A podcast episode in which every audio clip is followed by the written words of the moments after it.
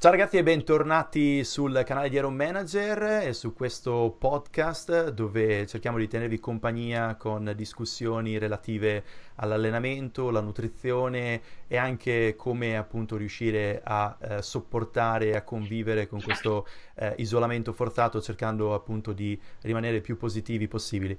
Oggi abbiamo qui con noi Roberto. Ciao Roberto. Ciao a tutti. E abbiamo Antonio Linetti. Eccolo Ciao a tutti ragazzi eh, abbiamo Valerio. Ciao ragazzi. E l'altro Antonio, Antonio Grillo. Salve a tutti. Questi sono ragazzi che eh, collaborano con Iron Manager da diverso tempo e quindi ho pensato insomma di eh, sfruttare questa occasione per fare una chiamata eh, tutti insieme, per scambiarci due parole, eh, vedere appunto come stiamo e allo stesso tempo un attimo confrontarci su quella che è una tematica che sicuramente è già stata affrontata tante volte, eh, ovvero quello della, dell'allenamento da casa in quarantena. Eh, cerchiamo ovviamente di proporre degli spunti leggermente diversi da quelli che si sentono sentono ormai in giro sui social. Eh, ovviamente i ragazzi sono eh, tutti dei professionisti, c'è chi si allena da casa anche eh, da parecchio tempo, chi invece, eh, come anche il sottoscritto, ha cominciato ad allenarsi da casa eh, letteralmente 5 settimane fa. E quindi credo che ci siano eh, diverse scoperte, diversi spunti interessanti che in questa chiacchierata, in questo podcast possiamo condividere con voi. Quindi direi di partire con eh, nel mio schermo in alto Roberto, quindi sentiamo un attimo Roberto come si sta allenando in questo periodo e quali sono le sue idee dell'allenamento da casa. Beh, io innanzitutto avevo la fortuna di avere qualcosa già in casa, quindi un bilanciere, qualche peso, ho solo fatto un'aggiunta, panca e qualche supporto e qualche peso in più, eh, perché io mi alleno principalmente in stile power building, quindi per me è fondamentale sono squat, panca e stacco quindi quelli sono i fondamentali. Ho dovuto semplicemente rivedere l'allenamento, eliminare purtroppo i complementari, gli esercizi accessori e macchinari e riadattare tutto quanto, però in linea generale il mio allenamento non si è modificato di molto. Di ecco. molto, fantastico. E invece Antonio, eh, Antonio Linetti, eh, dimmi, dimmi qual è la tua.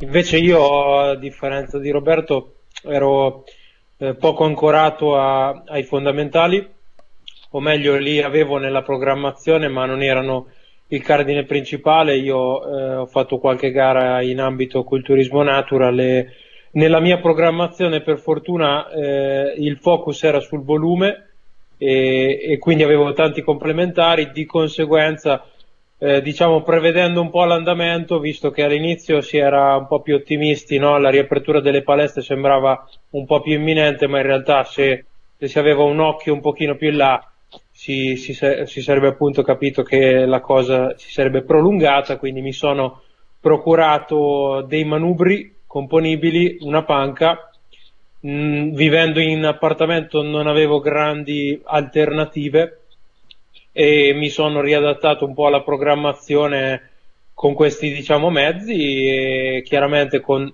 focus maggiore su al- altri aspetti dell'allenamento come magari il controllo dell'eccentrica, i tut, qualcosa di appunto per incrementare un pochino altri parametri che, che si, riusci- si, riusciva diciamo a replicare a casa ecco. Certo, e Valerio dimmi, dimmi la tua allora, io venivo da una situazione particolare perché era da un paio di mesi che stavo frequentando anche, oltre alla, alla palestra, diciamo, classica, anche un, un, box di CrossFit dove ho iniziato più che altro anche, a introdurre un lavoro più cardiovascolare con, diciamo, una metodica alta intensità, più che altro per iniziare davvero a fare un po' di cardio che seriamente non posso dire di non averlo mai fatto e quindi oltre a uno stimolo più meccanico con eh, principalmente diciamo, eh, bilancieri e manubri stava approcciando anche un po' quello che erano eh, corpo libero e kettlebell, la ginnastica e, eccetera. Qua avevo già fortunatamente degli attrezzi a casa, nel senso che avevo dei manubri componibili, riesco ad arrivare intorno ai 42 kg a manubrio, per cui okay. eh, su quell'aspetto diciamo, non avevo problemi. Avevo uno step che uso come panca, diciamo, sono per terra, ma è praticamente un rialzo e qualche elastico e una coppia di anelli, per cui diciamo che di base con un po' di fantasia ci si riesce ad arrangiare, quindi eh, si fa di necessità virtù, anzi in realtà è un po' anche il bello di questo periodo, è un po' eh, riscoprire alcune cose che magari mh, tante volte uno da, diciamo, non, non, le considera semplicemente perché ha tutto a disposizione.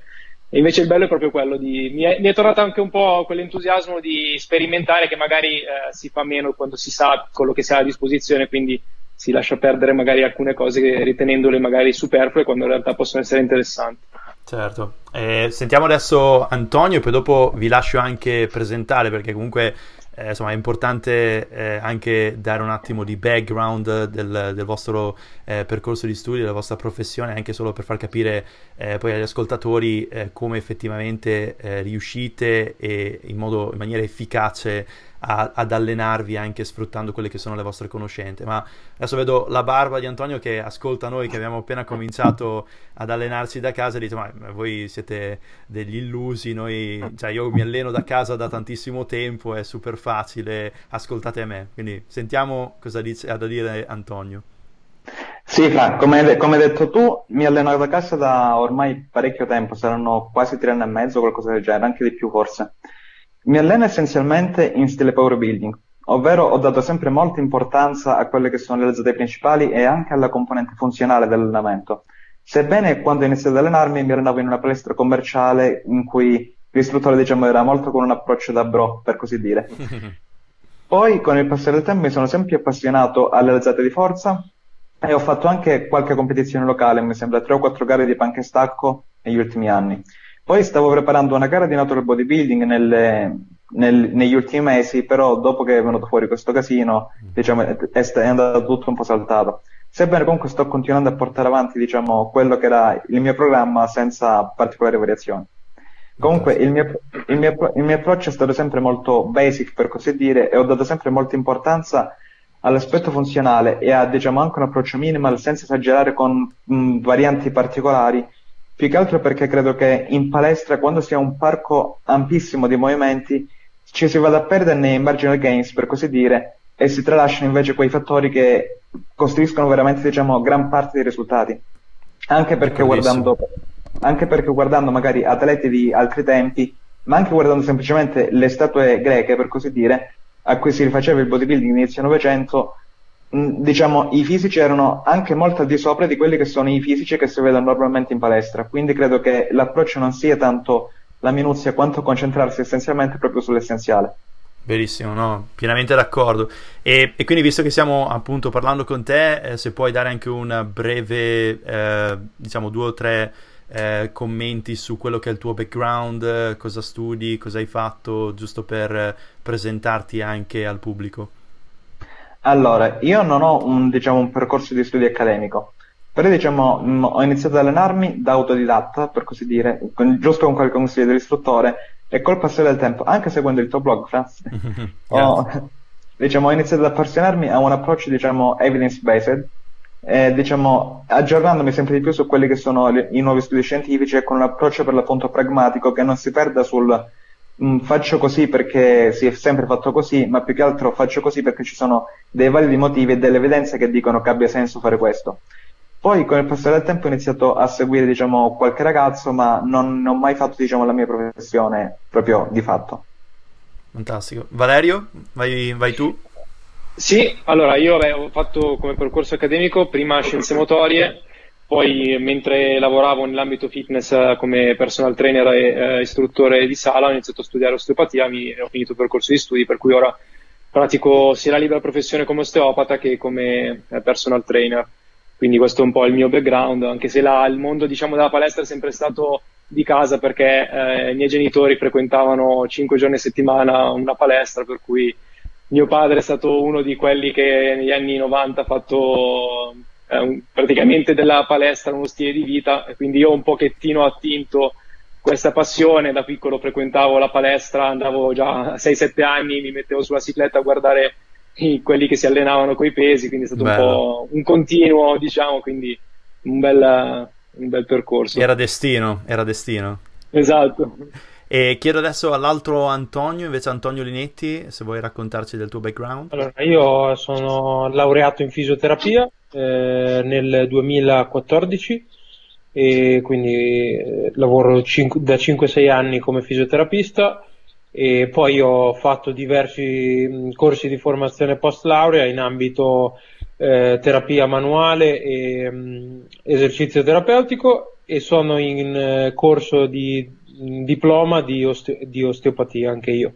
Quindi nel giro di un paio d'anni dovrei concludere il percorso di, di osteopatia e anche io svolgo libera professione come fisioterapista eh, in uno studio privato e mi capita eh, di trattare anche eh, pazienti che abbiano appunto problematiche correlate al mondo dei sovraccarichi, non solo frequentatori di palestra, ma chiaramente anche mi è capitato anche football, rugby, calcio, che è chiaramente lo sport che va per la maggiore in Italia. Comunque, e, e poi eh, sono un agonista di bodybuilding natural, eh, seguito da un, da un, preparatore, un coach, eh, ho fatto 3-4 gare e, e, quindi diciamo cerco sempre di affiancare la, il mio lavoro a quella che è comunque la mia passione, quindi diciamo un binario parallelo, ecco, unito. Fantastico. E per finire Roberto? Allora, volevo dire che innanzitutto a differenza di Valerio, io in palestra ci sono finito per caso, mm-hmm. è stata pure una casualità e da lì non ho più smesso, mi sono innamorato della palestra. Ecco. E invece per quanto riguarda il percorso accademico sono laureato in scienze motorie da poco più di un anno e ora sto finendo gli studi presso la magistrale di scienze della nutrizione umana e sono in via di laurea anche io. In queste settimane stiamo decidendo il titolo della tesi e tutte queste cose qua. Fantastico. E niente, la nutrizione è la mia passione fin da quando sono piccolo, quindi e diciamo che è un sogno che si avvera per me.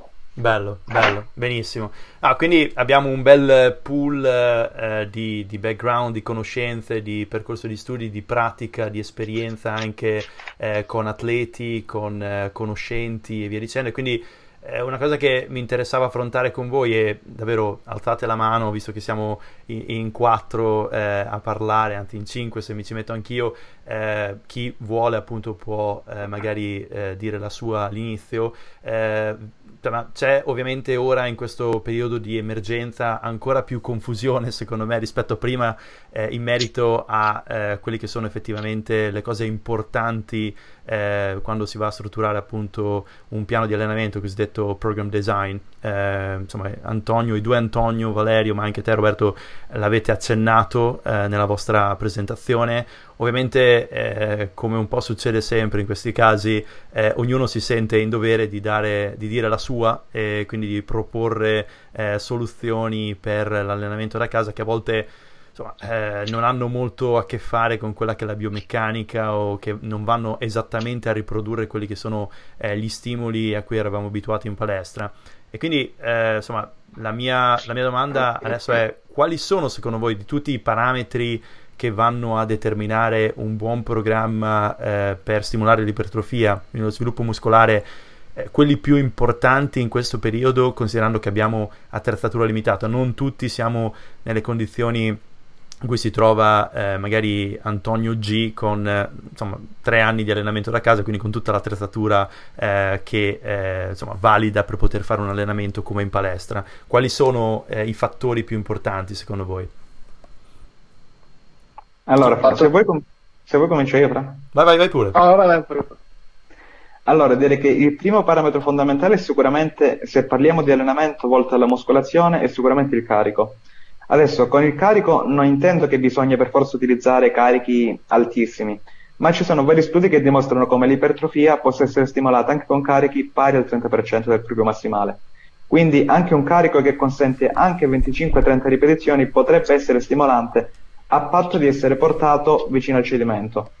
Tuttavia, l'errore che sto vedendo commettere molto spesso mh, su Instagram o comunque in chi propone sui social vari approcci di allenamento a casa è proprio quello di andare a utilizzare sovraccarichi insignificanti, come per esempio una bottiglietta d'acqua da mezzo litro.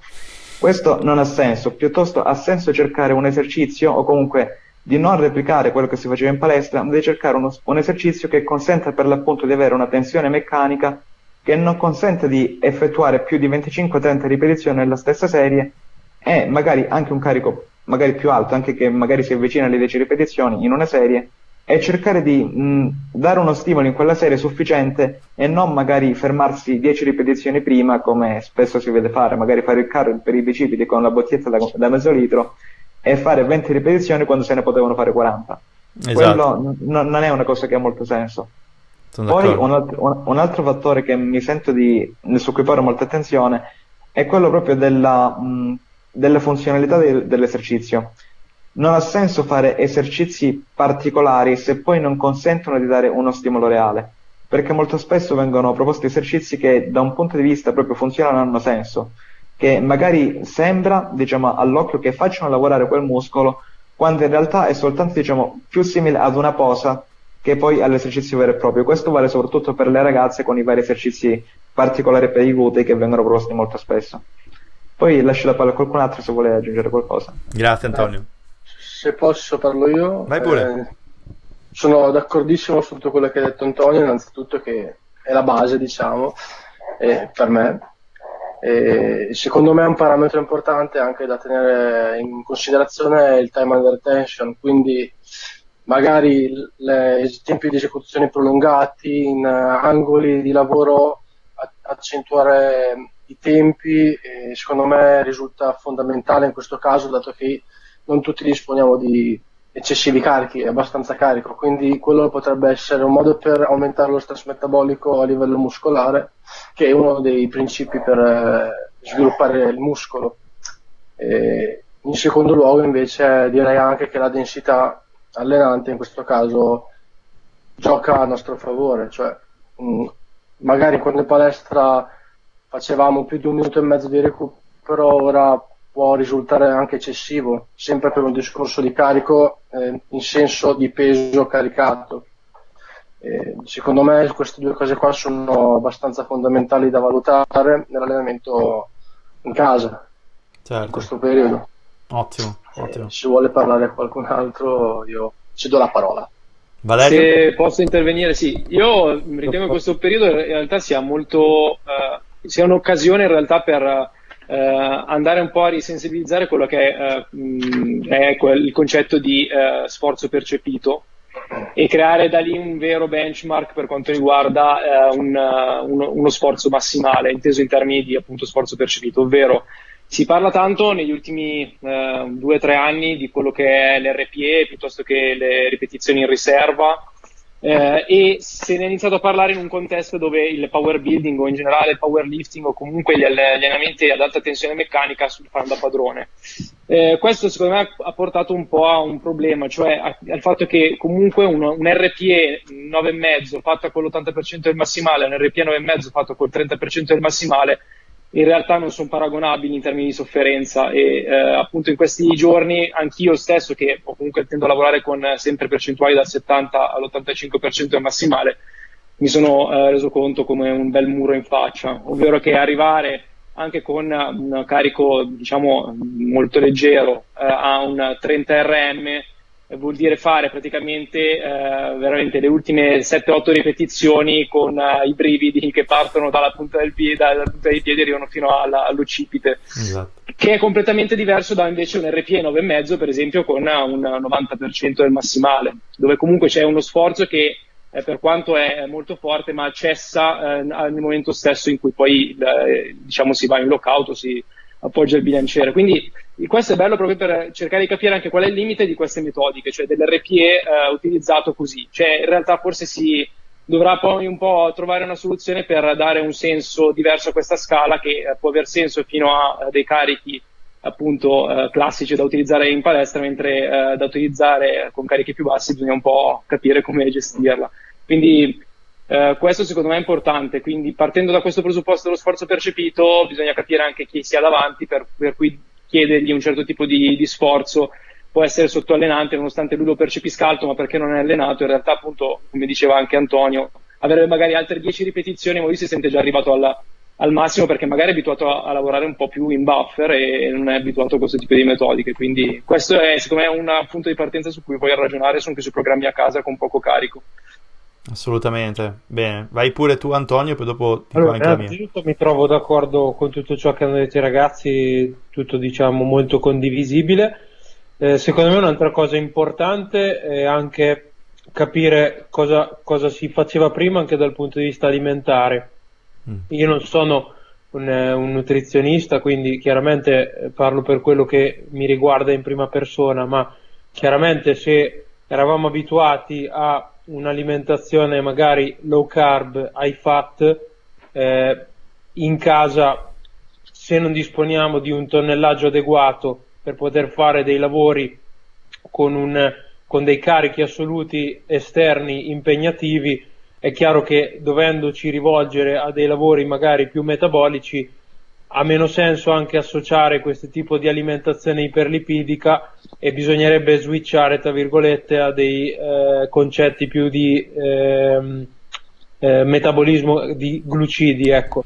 Quindi anche questo eh, cercare di associare la, la giusta alimentazione in quarantena con l'allenamento che viene fatto è una cosa, diciamo, su cui badare, secondo me. Per tornare più al discorso che, mh, diciamo, mi preme maggiormente, a livello di esercizi, secondo me bisogna sperimentare quello che è un parco esercizi base, che per quanto noioso in relazione a quello che abbiamo a disposizione ci consenta di eh, diciamo esplicitare la, il maggior danno muscolare possibile senza perderci in esercizietti di contorno come giustamente detto anche Antonio eh, perché altrimenti ecco il rischio è quello di fare tanti esercizi diversi ma non creare poi quello che alla fine ci serve, cioè il danno muscolare.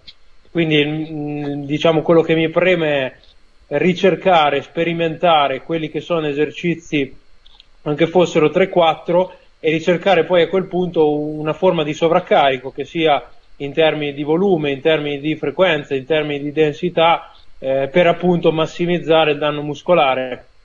Questo è, presumo che sia ecco, la chiave può risultare un po' noioso indubbiamente rispetto magari all'avere una varietà di esercizi notevole, però alla fine quello che conta attualmente, a prescindere dagli obiettivi, è preservare quanto più possibile la massa magra e non ingrassare.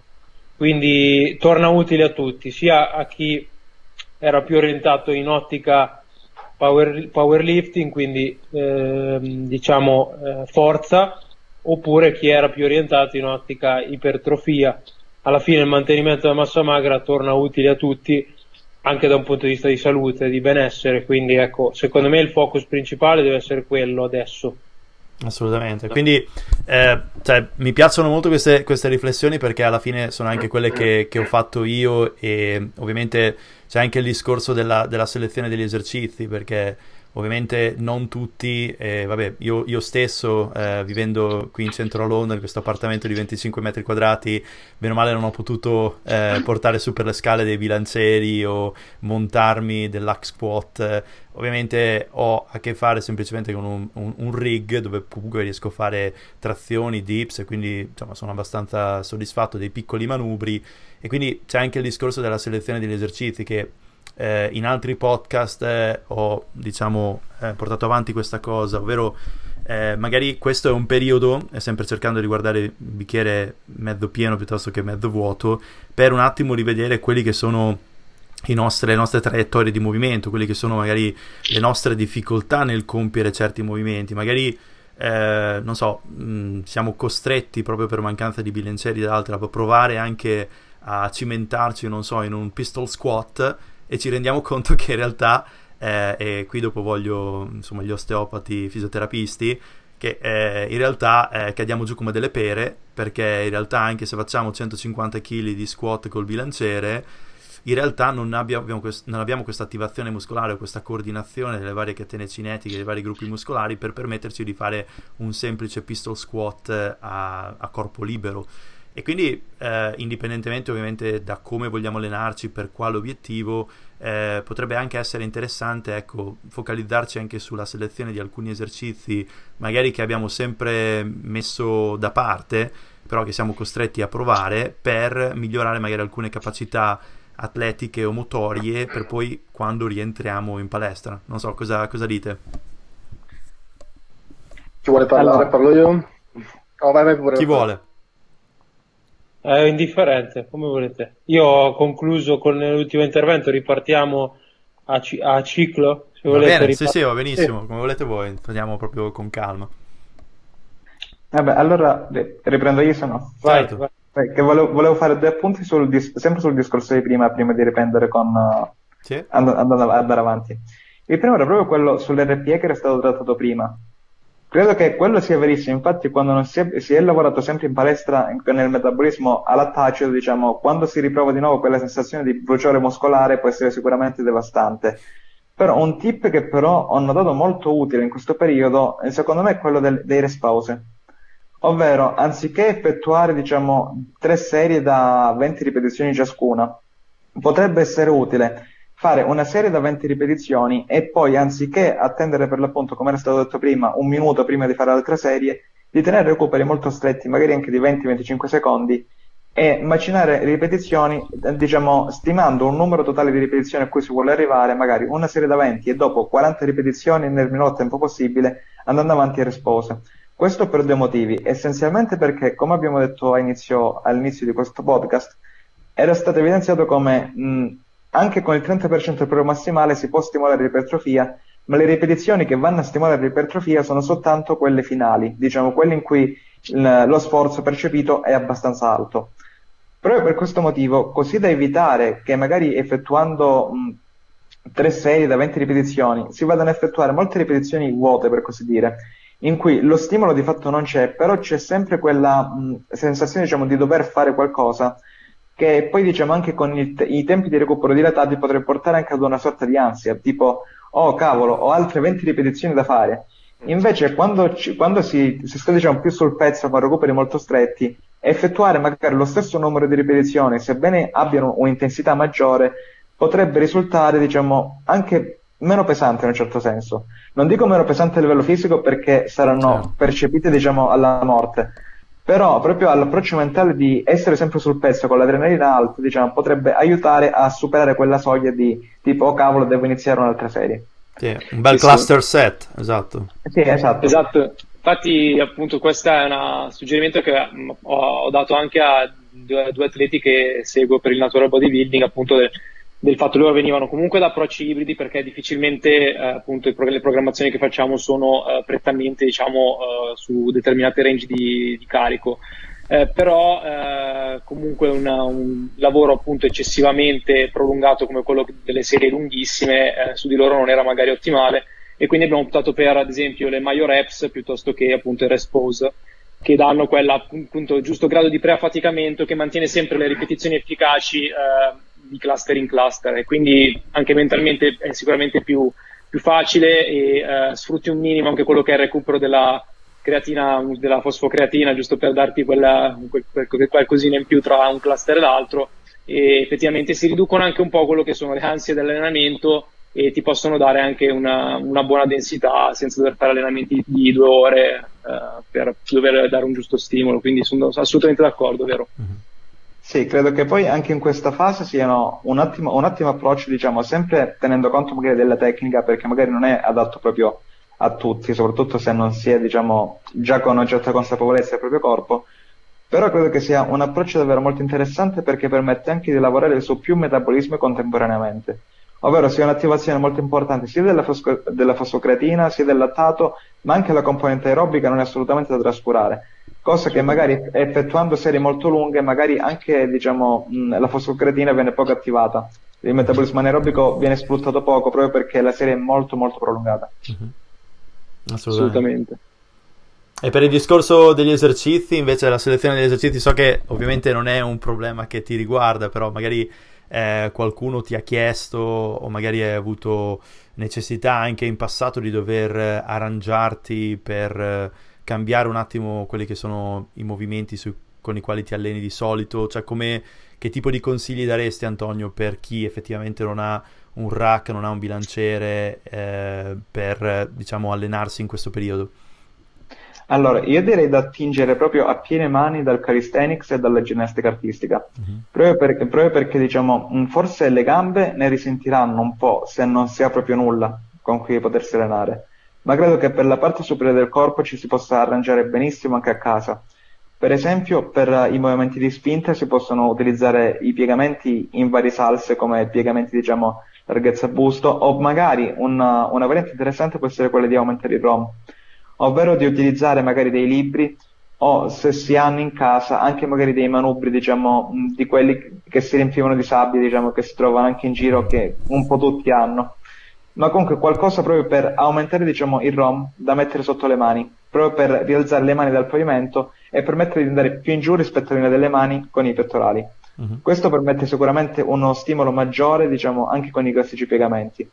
Poi si possono utilizzare anche due sedie, per esempio, per uh, utilizzarle come, come parallele. Mm-hmm, certo. Magari, magari, magari mettendoci due, due, pesi sopra per non farle diciamo, ribaltare quando, ci, quando si fanno, però diciamo, possono essere molto utili. Sì. Mentre per i, per i, movimenti di trazione, anche banalmente una cassa d'acqua può essere utilizzata per fare un rematorio con manubrio, per così mm-hmm. dire. Comunque bisogna sicuramente arrangiarsi, per così dire, un po', non, mh, mm, e non bisogna nemmeno cercare di fare esattamente quello che si faceva in palestra Tipo ci sono stati dei ragazzi che mi hanno chiesto consigli e mi hanno detto se potevano fare lo squat a corpo libero per stimolare le gambe. Questo perde parecchio di senso se ricerchiamo dei fatti di ipertrofia. Magari può andare bene per fare un circuito aerobico, ma se vogliamo stimolare l'ipertrofia bisogna per forza di cose aumentare il carico. E si può aumentare allo stesso modo benissimo, magari andando ad effettuare un, uh, degli affondi o meglio ancora dei, degli split squat o squat bulgaro proprio esatto. per diciamo, sfruttare il proprio peso corporeo o magari anche un piccolo sovraccarico come una cassa d'acqua per dare diciamo, uno stimolo molto maggiore alla, alla, al quadricipite. Esatto. Un, altro esercizio, un, altro esercizio, che ritengo proprio devastante per i quadricipiti, non tanto il pistol squat perché magari non tutti riescono ad effettuarlo diciamo, mh, correttamente, però è lo step up in sospensione. Uh-huh. Ovvero ut- utilizzando diciamo, un box o comunque qualsiasi cosa che abbia un'altezza di 35-40 cm, utilizzare una sola gamba e senza appoggiare mai a terra l'altra gamba effettuare di fatto il movimento di un affondo. Richiede un, certo equi- richiede un, certo equilibrio, però diciamo già, dal- già si può iniziare magari non effettuando il movimento completo, ma partendo dal movimento parziale giusto per prenderci la mano e poi con il passare del tempo aumentare il ROM e la discesa.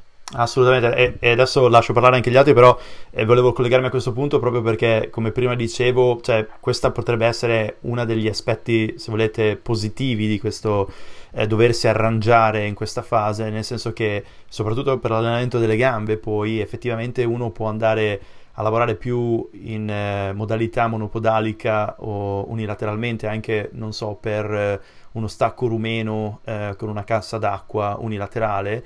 E quindi effettivamente eh, insomma, riguardare un attimo quelle che sono le traiettorie e la dinamica del movimento magari di hip hinge e capire che effettivamente prima quando si lavorava col bilanciere non, non, c'era la stessa sensazione che c'è adesso magari ci sono delle asimmetrie quindi possiamo anzi intervenire in questo periodo per magari eliminarle per avere poi un transfer eh, migliore quando rientriamo in palestra sì, sono d'accordo. Poi c'è anche da dire che fortunatamente il volume allenante per mantenere la massa magra è assolutamente inferiore a quello per ottenere un aumento di massa magra. Quindi anche se l'esercizio magari non è ottimale rispetto a quello che noi riteniamo mh, di aver fatto in precedenza, eh, comunque anche fare una, un giusto numero di serie allenanti con un esercizio che eh, magari non, non, ci, non ci stimola proprio come vorremmo, ma comunque siamo sicuri si diamo la giusta intensità a quell'esercizio di dare uno stimolo utile almeno al mantenimento. Quindi fortunatamente il volume di mantenimento ci, ci viene incontro in questo senso, in questo periodo. Verissimo, verissimo. Non so, Roberto e Ant- sì, altro eh, Antonio, ah, vai pure. Sì, sì, eh, eh, oltre al fatto di, che abbiamo detto di riscoprire oppure addirittura scoprire movimenti a corpo libero, io in questo ultimo momento, periodo, sto apprezzando su, sia su me stesso che sui ragazzi che seguo le tenute isometriche, quindi magari una tenuta a busto flesso 90 gradi, con, ma sono sufficienti anche un chilo, eh, quindi andiamo a allenare il deltoide posteriore, oppure un classico wall sit con un sovraccarico sulle gambe. Questi secondo me sono esercizi che sono poco sfruttati ma che se usati nel contesto giusto possono fare il loro lavoro. Eh, poi per il resto concordo, hanno detto praticamente tutto, tutto gli altri, il mio pensiero rispecchia appieno tutto quello che hanno detto gli altri. Fantastico. Antonio? Ah, io tra, eh, tra, gli esercizi che ho riscoperto e che ho scoperto anche, diciamo, risultarmi davvero difficoltoso perché era una vita che non lo facevo, c'è il sissy squat. Uh-huh. Eh, lo uso, diciamo, sostanzialmente le gambe eh, grazie al, al fatto di poter avere i manubri componibili le alleno sostanzialmente facendo tanto tanto volume allenante su, sugli affondi e sugli, appunto sugli split squat, quindi mi muovo su quelli, poi per dare uno stimolo un po' più diretto al quadricipite adopero uno zaino eh, mhm. in cui riesco ad accumulare 10-15 kg eh, per evitare poi che si sfondi e che quindi faccia dei danni magari alla casa, non vorrei, e, e quindi eh, tornando seri il, il CC squat ritengo sia un esercizio che comunque spesso col fatto che abbiamo tanti modi per allenare le gambe viene tra virgolette snobbato ma in realtà è eh, se ben eseguito eh, con eh, un, un, bel blocco di anca diciamo eh, riusciamo veramente a dare un, uno stimolo veramente importante al, um, al lower e, e, devo dire ecco non, non pensavo di essere così scarso nell'eseguirlo quindi mi sto mi sto piano piano riscoprendo in questo esercizio, eh, lo sto migliorando di volta in volta e quindi anche l'invito appunto a sperimentare movimenti che prima magari venivano un po' snobbati e, e magari prendere questo periodo proprio come una sfida con se stessi nel riadattarsi e nel trovare appunto una sorta anche di divertimento nel progredire in questi, in questi esercizi qui perché comunque alla fine allenarsi è anche un, è soprattutto perlomeno un piacere, quindi anche trovare dei modi per sfidarsi e appunto mantenere anche la mente libera da quel punto di vista è, è la chiave, ecco, perché altrimenti il rischio è anche quello di annoiarsi, no? se uno era abituato, come dicevamo prima, ad avere questo gran parco di macchinari visto come un parco di divertimenti, poi ridursi a fare due o tre esercizi può essere psicologicamente impegnativo, se invece ri- riscopriamo questa voglia di sfidare se stessi è, è divertente, ecco. Eh, quindi anche riscoprire queste piccole cose per me è, è un consiglio importante ecco, da dare. Assolutamente, e infatti cioè, un punto interessante ovviamente è quello della, della progressione, nel senso sì. che da un po' di tempo vado avanti dicendo che magari in maniera eh, un po' eh, che non viene interpretata bene da tutti, però che eh, qualsiasi programma eh, di allenamento eh, per l'ipertrofia, se ben strutturato, in realtà eh, può permetterci di allenarci e di fare un buon, un buon workout e di stimolare al massimo la muscolatura la grande differenza per l'aumento o la preservazione del, della lean body mass, della, della, massa magra, in realtà è la progressione nel tempo, ovvero abbiamo questo pool di parametri, di fattori che vanno a, diciamo, eh, che andiamo a utilizzare per stilare un programma di allenamento, però ecco la progressione o cercare di sfidare i nostri muscoli a fare qualcosa di più ogni settimana, ogni insomma breve medio termine, è quello che fa veramente la differenza. Quindi eh, sempre rientrando nel, nella condizione di emergenza attuale, quindi con eh, un pacco pesi limitato rispetto alla palestra, come possiamo progredire anche in queste settimane e non semplicemente mettere i nostri allenamenti in stand by o metterci in uh, sala d'attesa per rientrare in palestra e quindi ritornare a progredire. Vai. Io volevo, volevo dire una, un'aggiunta, un'aggiunta a una cosa, visto che le gambe sono diciamo, un punto difficile in questo momento, per, per magari poi chiudere certo. il discorso selezione esercizi, c'è un, un, esercizio che è come il Copenhagen Plank o uh, le Copenhagen Adduction, che possono essere un, un utilissimo esercizio per, sì, per allenare la parte quindi degli adduttori che spesso viene trascurata anche in ambito culturistico, ma in realtà soprattutto nelle pose frontali può dare quella uh, bella sensazione di ampiezza della coscia che magari spesso eh, viene sottovalutata, quindi potrebbe essere addirittura un momento per poter prendere cura di questa componente un po' trascurata. E poi anche sono utili, ad esempio, utilizzando una sedia, un divano un tavolino, fare dei ponti con i talloni appoggiati, magari anche monopodalici, creando una sorta di leg curl dove il punto fisso diventa una sorta di leg curl a catena cinetica chiusa, se così vogliamo dire, dove facciamo muovere l'anca anziché eh, il ginocchio e quindi creare una, uno stimolo di quel senso che se lavorare su serie anche lì, magari con delle serie interrotte, eh, in questo senso non è male. E sì. per quanto riguarda poi l'ultima cosa che hai detto, Fran, appunto le progressioni, eh, ritornando al discorso che avevo iniziato ad approcciare un allenamento eh, anche più ehm, diciamo cross, crossfit o comunque di quel genere, eh, ho trovato anche utile le, le metodiche, ad esempio, a, a, tempo, come l'EMOM piuttosto che eh, il Tabata, uh-huh. che danno una bella mm, sensazione di progressione, perché se ad esempio con l'EMOM possiamo darci degli obiettivi graduali, ad esempio se abbiamo una, tra, una, una, tra, una barra per le trazioni, ad esempio darci, non so, un 20 minuti di fare EMOM, iniziamo magari facendo 5 trazioni alla sbarra per 20 minuti, poi magari iniziamo ad aggiungere eh, una, una, ripetizione ad ogni EMOM fino a che non diventiamo efficienti e poi magari aggiungere il tempo. Quindi la progressione anche di, queste, di questo tipo è assolutamente stimolante perché ti porta un po' a voler battere i record precedenti. Io sto adesso cercando di battere un record sulle 100 trazioni nella strict, quindi con esecuzione diciamo controllata e mi sto rendendo conto di quanto non vedo l'ora di ripetere l'allenamento solo perché mi sono dato appunto l'obiettivo di battere, poi i numeri ci danno una sorta di benchmark per cui ci dà l'obiettivo lì sì, esatto. sì, sì, quindi dire il 100 trazioni in minor tempo possibile è bello perché appunto ti, ti obbliga a progredire perché vuoi comunque dar poi qualcosa in più. Sì. Quindi sì, ci sono anche queste cose di lavorare sulle metodiche a tempo, secondo me è interessante. Assolutamente, verissimo. Chi vuole... Vai Antonio? Allora, volevo fare un'aggiunta proprio in merito a questo, in quanto credo che in questo periodo quello che, mh, su cui molti diciamo, ne stanno risentendo è proprio diciamo, la motivazione più che altro perché magari mh, è anche legato più che altro alla propria indole, perché magari c'è chi ha una motivazione più estrinseca, ovvero proprio il fatto di allenarsi in un posto, diciamo, aperto in cui c'è anche molta altra gente, diciamo, lo, lo, lo trova motivante. Mm-hmm. C'è chi invece magari ha una motivazione più intrinseca che, diciamo, lo fa più, diciamo, per se stesso e risente meno di questo tipo di cambi. Però credo che la cosa importantissima in ogni caso sia proprio quella di avere, diciamo, di rimanere sul pezzo di non lasciarsi andare e di non vedere l'allenamento fatto a caso come un compitino che si fa giusto per mantenere, ma proprio di vederlo come un qualcosa di sfidante che, diciamo, che porta per l'appunto a fare sempre di più.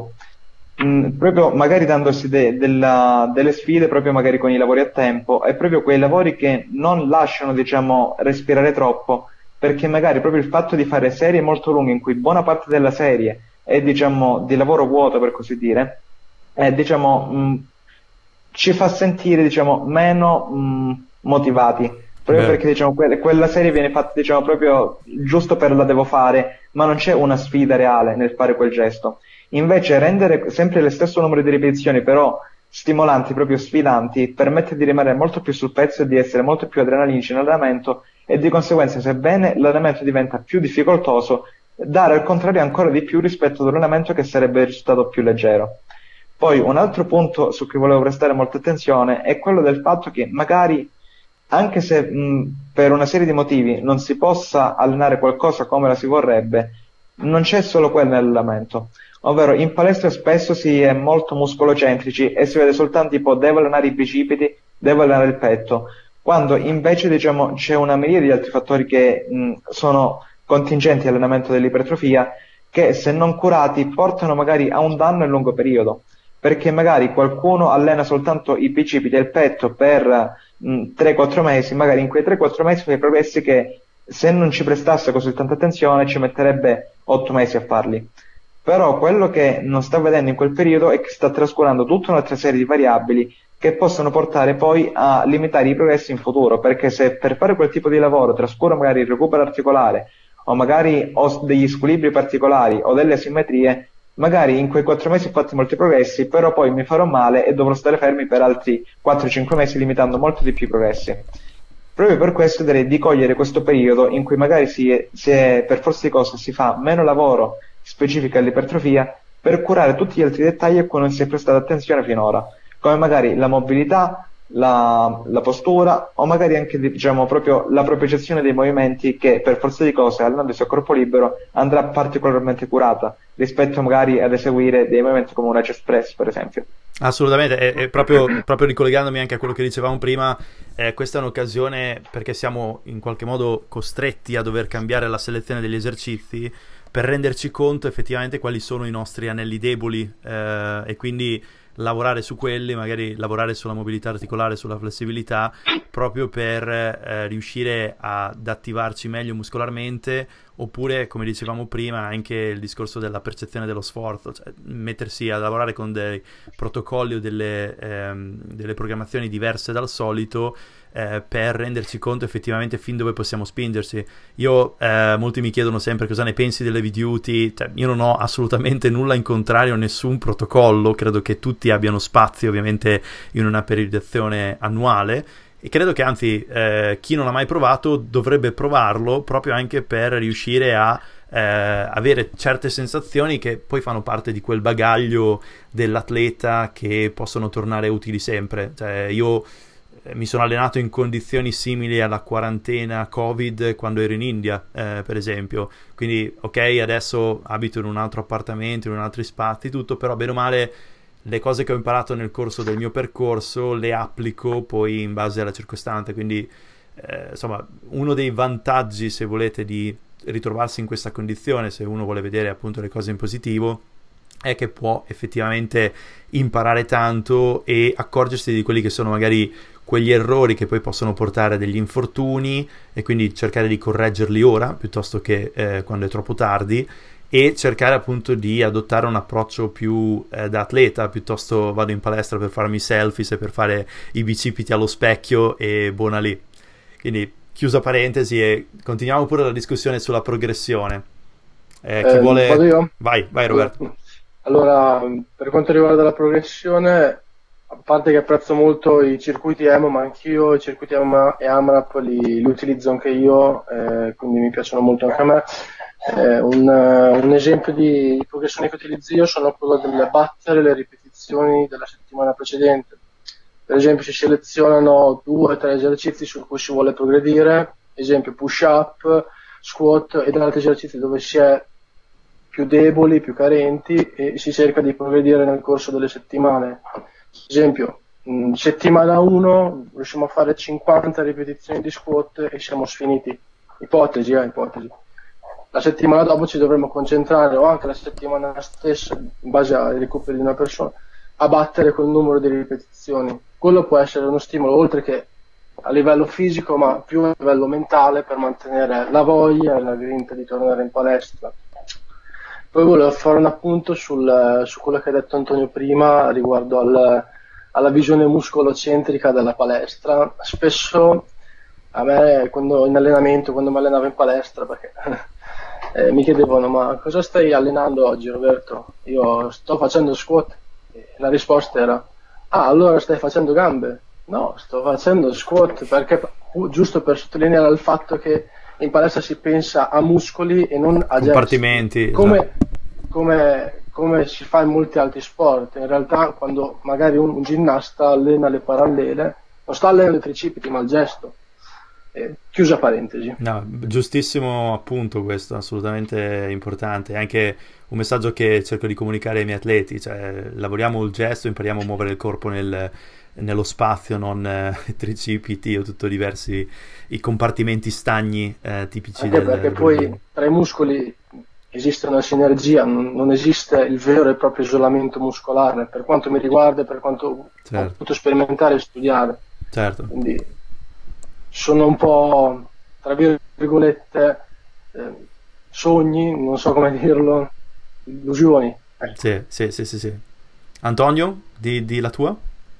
Allora, sul, sul, discorso progressioni hanno sostanzialmente detto tutto gli altri ragazzi, quindi mh, mm, non, ved- non, vedo altro da aggiungere. Chiaramente la progressione eh, può essere di ogni tipo, può essere sul discorso appunto dei lavori a tempo, una riduzione del tempo di recupero, eh, può essere una ripetizione in più, può essere un maggior freno eh, diciamo nella fase eccentrica del movimento quindi anche quella per esempio è una fase spesso trascurata, quante volte in palestra si vede, si vede eseguire movimenti concentrici abbastanza ben fatti e movimenti invece di ritorno molto rimbalzati e incontrollati. Ecco, potrebbe essere una buona, una buona scusa questa di appunto avere poco carico a disposizione per imparare a gestire quelle che sono delle fasi comunque che ci danno eh, buona parte anche dell'ipertrofia stessa, che sono le, le negative, le, le, fasi eccentriche. Quindi ecco, ritengo un, un, buon modo di lavorare anche progredire sul controllo delle negative, che producono anche tanto danno muscolare, quindi proprio per quello che dicevamo prima, eh, può avere davvero molto senso focalizzarsi su quello. Io personalmente, avendo anche alimentazione high fat, essendo molto affine a quella, eh, ho mantenuto, ho avuto la fortuna di poter, tra virgolette, dare continuità anche al lavoro che stavo svolgendo in palestra, che era molto focalizzato sul controllo delle negative, sul, sui tempi dilatati sotto tensione in eccentrica, quindi, tra virgolette, ho potuto dare continuità a quel lavoro lì e anche mantenere la mia alimentazione eh, iperlipidica sostanzialmente, eh, al di là del fatto che chiaramente un pochino ritengo che l'introito calorico vada un po' rivisitato per il discorso NIT, eh, che secondo me anche quello è fondamentale da, appunto, da, da affrontare. Eh, però per il resto sul discorso progressioni direi che tutti quanti abbiamo fatto un, diciamo un, eh, un'analisi abbastanza completa, dai. Perfetto. Tutti hanno fatto ottimi interventi. E faccio, vai, vai pure Antonio, l'altro Antonio. Allora, volevo un attimo fare una, proprio una, un, diciamo, una piccola precisazione su tutto certo. quanto questo discorso. Eh, proprio diciamo perché in palestra spesso si presta molta attenzione a quella che è la coordinazione mh, intramuscolare piuttosto che quella intermuscolare ovvero su quanto riusciamo ad attivare un muscolo nel movimento, però perdiamo di vista il fatto che è anche molti, molto importante la coordinazione intermuscolare, ovvero come i vari muscoli si coordinano tra loro. Eh certo. Perché? Perché quando magari in palestra eseguiamo eh, un movimento su un macchinario, ci concentriamo tanto sul, sul contrario quel muscolo, però poi perdiamo di vista una cosa molto importante, ovvero la stabilità di quel movimento che noi stiamo andando a fare.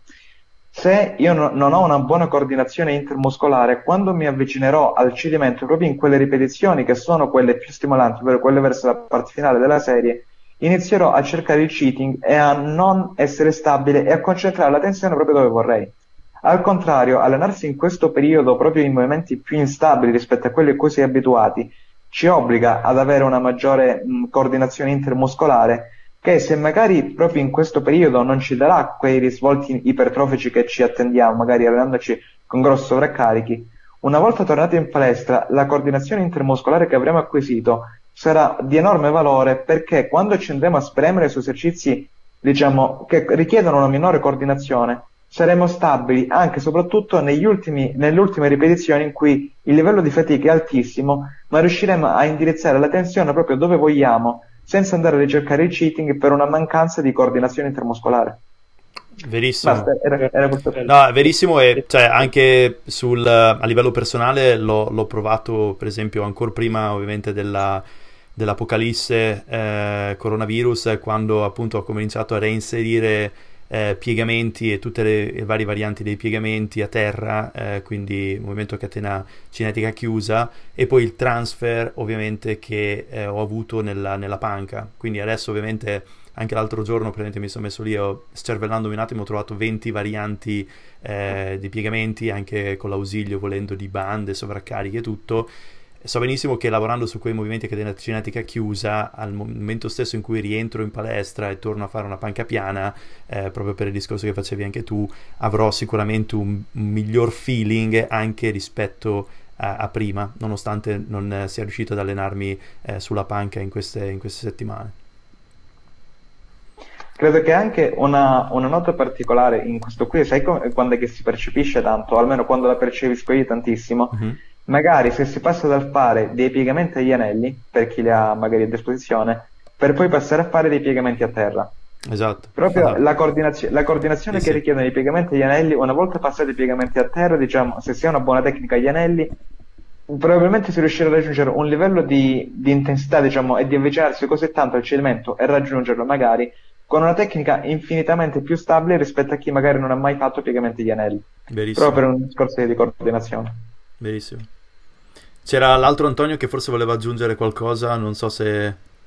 No, dicevo, no. dicevo ad Antonio che è molto bello questo intervento. Sì. È un, un, argomento davvero interessante. Sì, è che, che comunque... Perché comunque abitua- in generale abituati a movimenti vincolati con macchinari si ha appunto una, una perdita degli, di, de, della percezione degli stabilizzatori e quindi tornare a dei movimenti più, tra virgolette, puri, più diciamo in linea con quella che dovrebbe essere poi la biomeccanica del corpo umano, può dare dei transfer interessanti a chi non era abituato a lavorare con dei carichi liberi. Eh, chiaramente chi era già, eh, chi si approcciava già esclusivamente a carichi liberi no, non farà altro che cercare di appunto progredire su quelli. Quindi ecco, ritengo che chiunque possa trovare un... Eh, ecco, chi, chi, padroneggia i principi potrà trovare indubbiamente un modo, sia per divertirsi sia per progredire. Questo è il, è il concetto che, che, secondo me bisogna centrare. Ecco. Assolutamente, e no, mi piace molto quello che hai detto ehm, e che avete detto tutti proprio perché è in linea anche con, eh, con il mio pensiero. E si, si, capisce benissimo che ovviamente eh, siete professionisti del settore ma anche atleti, quindi che eh, conoscete bene anche la pratica perché alcune sensazioni, alcune eh, diciamo dinamiche sono eh, insomma comprensibili solamente da chi effettivamente lavora e si allena con la ghisa da, o a corpo libero con il proprio corpo per eh, l'attività muscolare da, da tempo. Quindi eh, sono contento veramente di aver organizzato eh, questo, questo, podcast per questa chiacchierata. E eh, per chiudere appunto mi piacerebbe appunto chiudere questo podcast eh, cercando di rincuorare gli ascoltatori eh, il fatto che questo non deve essere per forza considerato come un periodo di attesa eh, perché altrimenti prima di tutto non finirà mai eh, perché chiaramente siamo sempre lì a pensare alla ah, prossima settimana torno in palestra. Ma in realtà un periodo dove possiamo crescere dove possiamo concentrarci magari su eh, diciamo caratteristiche diverse eh, o fattori e qualità diverse dell'allenamento anche per riuscire a crescere eh, come atleti Sacchia- sappiamo che per il discorso del mantenimento della massa muscolare, in realtà dagli studi di Sconfield eh, basta anche un allenamento al 30% del 1RM. Eh, Israel ci parla appunto del minimo volume di mantenimento, anche questo sono pochissimi set.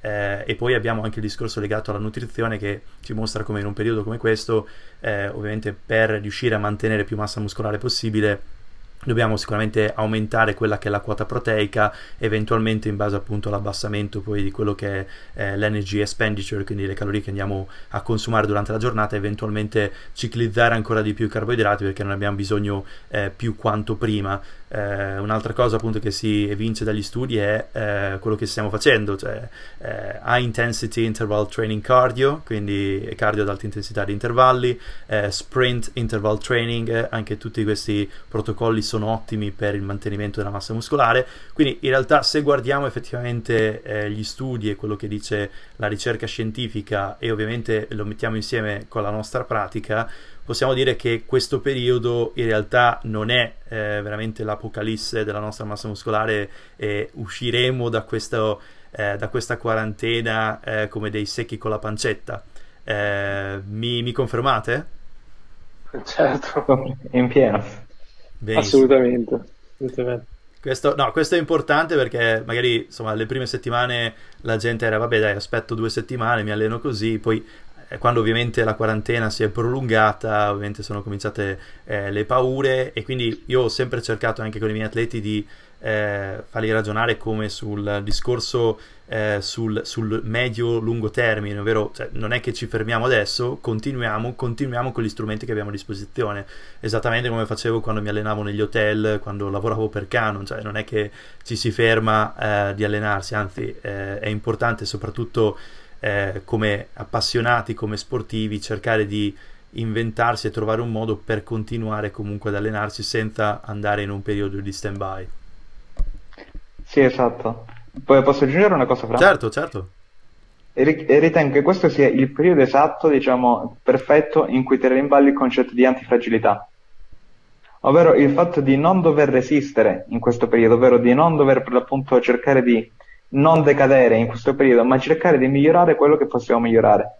Proprio diciamo, rendendo proficuo questo periodo e non vederlo come un periodo in cui tutto va male in modo negativo, ma vederlo per l'appunto in un periodo in cui sfruttare le opportunità che abbiamo in questo periodo qui, come per esempio quella di dedicare magari più cura a quello che non potevamo allenare prima o magari a dedicare magari più cura al nostro studio e alle nostre diciamo, conoscenze, visto che il tempo in questo periodo non manca di certo. Bellissimo, assolutamente. Vero, fare, assolutamente. Fare il meglio che si può con quello che si ha. Esatto. esatto. Una, un'altra cosa bella di questo periodo dove appunto il, il, tempo non manca è quello di poter cercare magari di inserire, visto che eh, abbiamo modo, delle abitudini da poter mantenere una volta che riprenderà il tutto. Quindi cercare di sviluppare delle piccole abitudini una alla volta, magari nell'arco di due settimane si riescono a consolidare e renderle poi magari continue anche successivamente.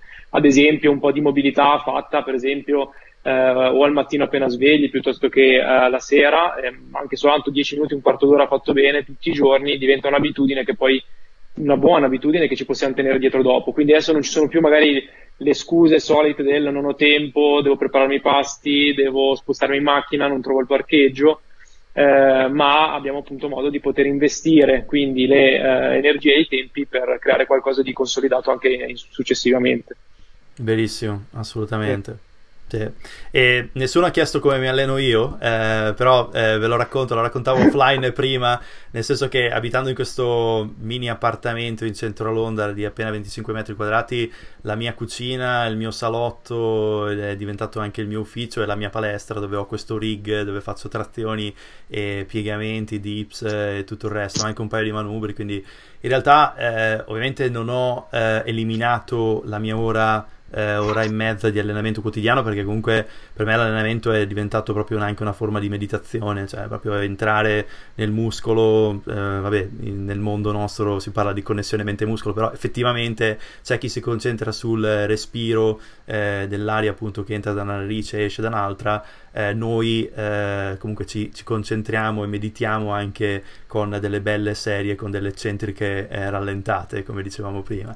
E poi ovviamente oltre a questa oretta, 90 minuti di allenamento quotidiana, eh, in, proprio in modo inverso rispetto a come raccontava prima eh, Antonio, piuttosto che eh, diciamo eh, allenare e interrompere l'allenamento, io interrompo il lavoro, nel senso che sono lì al tavolo, sto eh, studiando una paper per l'università oppure sto facendo eh, non so, dei programmi o rispondendo dei messaggi e eh, ogni 2-3 minuti vado là e boom boom boom mi faccio una decina di trazioni, una decina di piegamenti e guardo così alla fine della settimana di, eh, anche per automotivarmi chiaramente, di cercare di battere sempre la mia migliore performance nel numero totale di trazioni, piegamenti, dips eh, e altri esercizi nell'arco della settimana. E quindi eh, questo sommato alla mia 90 minuti di allenamento quotidiano, ecco, decisamente mi sto allenando in modo più profittevole, sicuramente con più volume. Eh, chiaramente il volume dipende anche dagli anni di esperienza di allenamento. Chiaramente uno che ha le prime armi non può pensare di fare così tanto volume. Però ecco, mi sta, mi sta piacendo, mi sto motivando e alla fine insomma lo consiglio anche questo tipo di protocollo distribuito, spalmato sulle 24 ore eh, piuttosto che un'ora dedicata solo all'allenamento. Perfetto. Sì, molto interessante. Bene. E poi volevo fare una certo. piccola aggiunta, è anche più redditizio a livello salutistico mantenersi attivi durante tutta la giornata piuttosto che sì. impiegare solo quell'unica ora eh, di allenamento in tutta la giornata e poi stiamo tutto il resto del tempo sul divano, sul letto, Bravo. seduti, vero, comunque fermi. Io non riesco a stare fermo e tipo avevo di media no. da quando sono rientrato qua a Londra 20.000 passi al giorno, ma non esagerare proprio di media e quindi sì, o faccio il mio cardo ad alta intensità di intervalli su giù per le scale dal, dal primo piano al quinto, oppure appunto faccio questi esercizi, mobilità, cerco di tenermi attivo perché altrimenti ho preso la fitball, quindi mi siedo su una fitball e faccio ogni tanto addominali e, e stretching lì piuttosto che eh, sedere su una sedia per tutta la giornata. Eh, credo che ognuno di noi insomma si adatta anche in base alla propria personalità. Sì, sì, assolutamente. Perfetto, ragazzi. Vi ringrazio ancora tantissimo per il vostro intervento, è stata una chiacchierata molto bella, ho imparato tantissime cose anch'io, anche proprio a condividere con voi eh, le vostre esperienze, anche le, le vostre conoscenze. Spero che eh, questa chiacchierata sia interessante anche per gli ascoltatori che possono ovviamente ritrovarsela adesso su YouTube e anche eh, appunto sul, sulle varie piattaforme podcast e chiaramente dopo questa eh, vedremo di organizzarne anche una, una prossima al più breve. Vi ringrazio ancora. Grazie a te, Fran. Grazie, Fran. Grazie, grazie, Fran. Ciao, Ciao grazie ancora.